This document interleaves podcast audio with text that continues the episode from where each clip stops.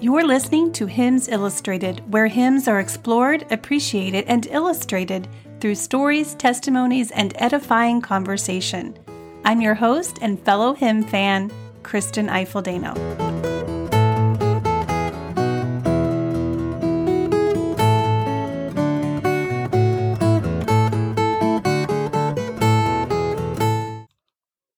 Hello, my listening friends. I hope this week finds you saying to yourself, It is well with my soul. We're in the middle of the holiday season, and if you, like me, tend to feel overwhelmed a bit more this time of year, then I'd like to encourage you to take time to be holy.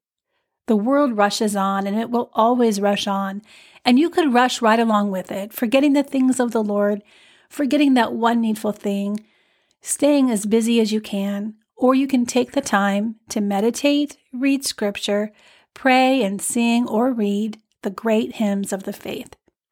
When you do take time to be holy, I can assure you with confidence you will be more calm in spirit. You will be more receptive to the wisdom of God that draws you to his peace that flows like a river glorious, passing all understanding, and helping you find the strength you need to meet your trials here, day by day, and with each passing moment.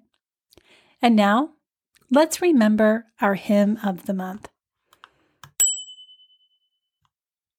Our hymn of the month for December is O Come, O Come, Emmanuel. If you're a subscriber to the Hymn of the Month newsletter, then that hit your inbox last Wednesday. If you would like to subscribe, go to hymnsillustrated.com and at the top of the homepage there, you will see the link to do so. You just enter your email address and you will be redirected to a thank you page with the link to the most current hymn of the month. It's fast and simple. I'm looking at the resource page now and will read you the backstory to the hymn and then the hymn itself before I draw attention to just two things to meditate through this week. John Mason Neale was born in London in 1818 to the son of an Anglican clergyman. He attended Cambridge University, was at the top of his class, and became a prize winning poet. Neale loved Latin, church liturgies, high church worship, beautiful church buildings, and the beautiful thoughts found in ancient poetry, so it's no surprise that he translated many ancient hymns into English. Some are still found in our hymnals today and include All Glory, Laud, and Honor, The Day of Resurrection, Good Christian Men Rejoice, Art Thou Weary, Art Thou Languid, and the thought provoking Christmas favorite, O Come, O Come, Emmanuel. O Come, O Come, Emmanuel takes us back to the 8th century when, seven days before Christmas Eve, monks would begin singing the O antiphons, one a day until Christmas Eve. Each antiphon begins with the article O and then the attribute or title of Jesus referenced in Scripture. The last antiphon was the basis for Veni Veni Emmanuel, a 12th century Latin hymn which Neale translated into the hymn we know and sing today.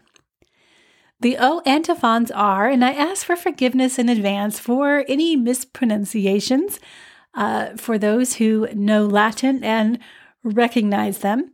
Uh, but number one is O sapientia, which means wisdom. O Adonai, which is the Hebrew word for God. O radix Jesse, which means root of Jesse. O clavis David, which means key of David. O Oriens, which is day spring, O Rex Gentium, which is king of the Gentiles, and O Emmanuel, God with us. Interestingly, when we put together the first letter of the second word of each antiphon, it spells the word sarsore, S A R C O R E. Again, I apologize if I did not pronounce that correctly.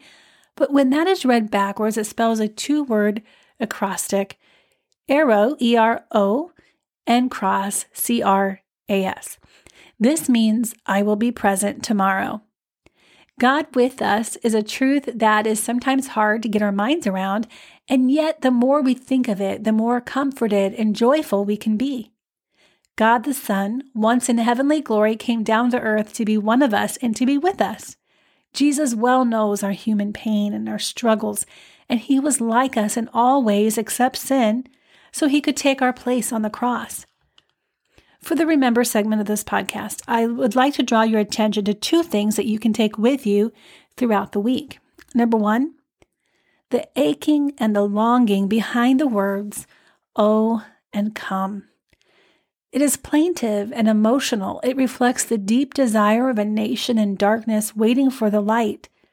Israel felt it leading up to the time of Christ's birth, and we feel it now leading up to his second coming.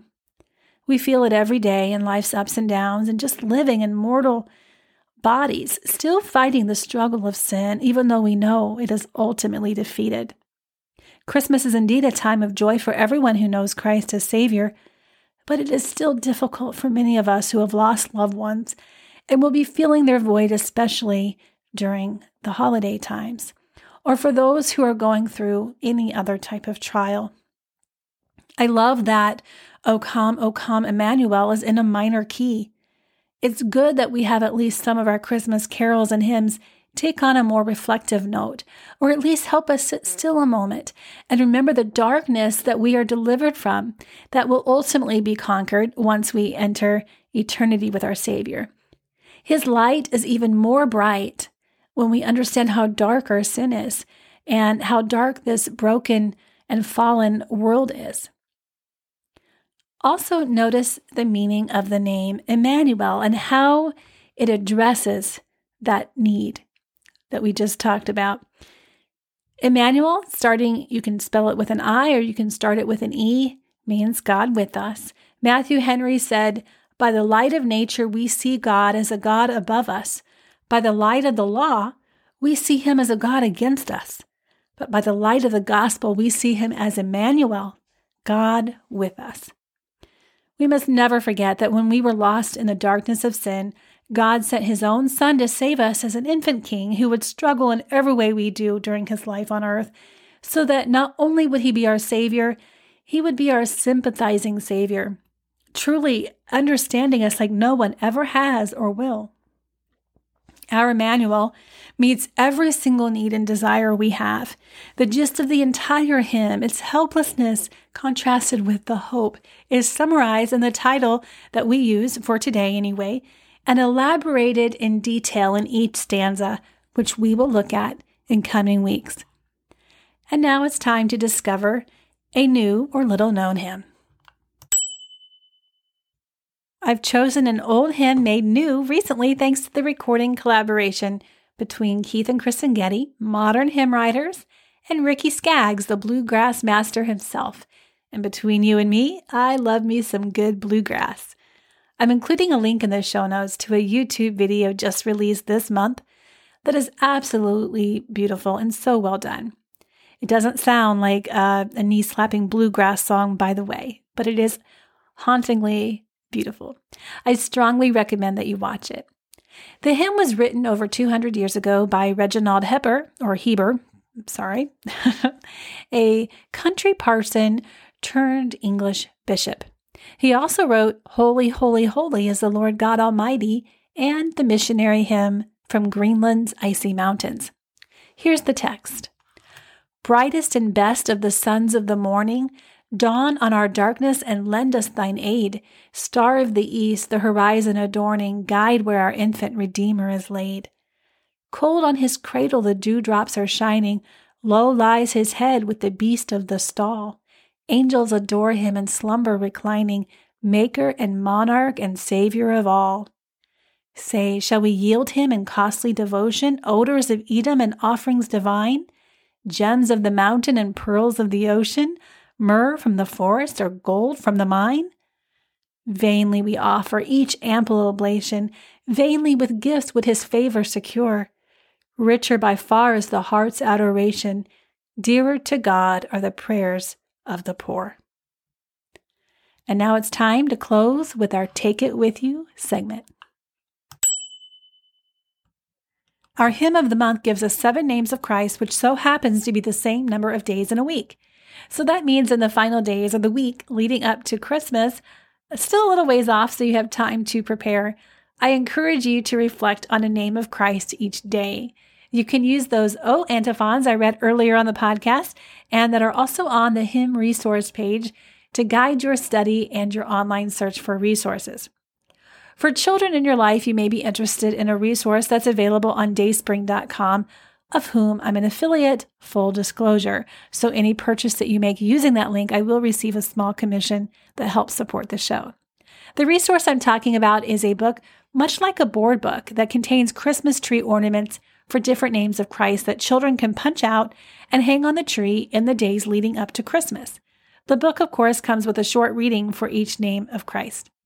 I'll include a link in the show notes, and if you like, you can purchase for your own home while also supporting the podcast. Well, that's all for today, friends. I'm so glad that you listened in, and God bless you until next time. Thanks for listening to Hymns Illustrated. If you were blessed by what you heard today, you can say thank you by leaving a review on iTunes, sharing the show with a friend, or by shopping at ChristianBook.com using the affiliate link in the show notes. All of these gestures keep Hymns Illustrated going and growing. Thanks again for listening. Until next time, keep your hymnal open.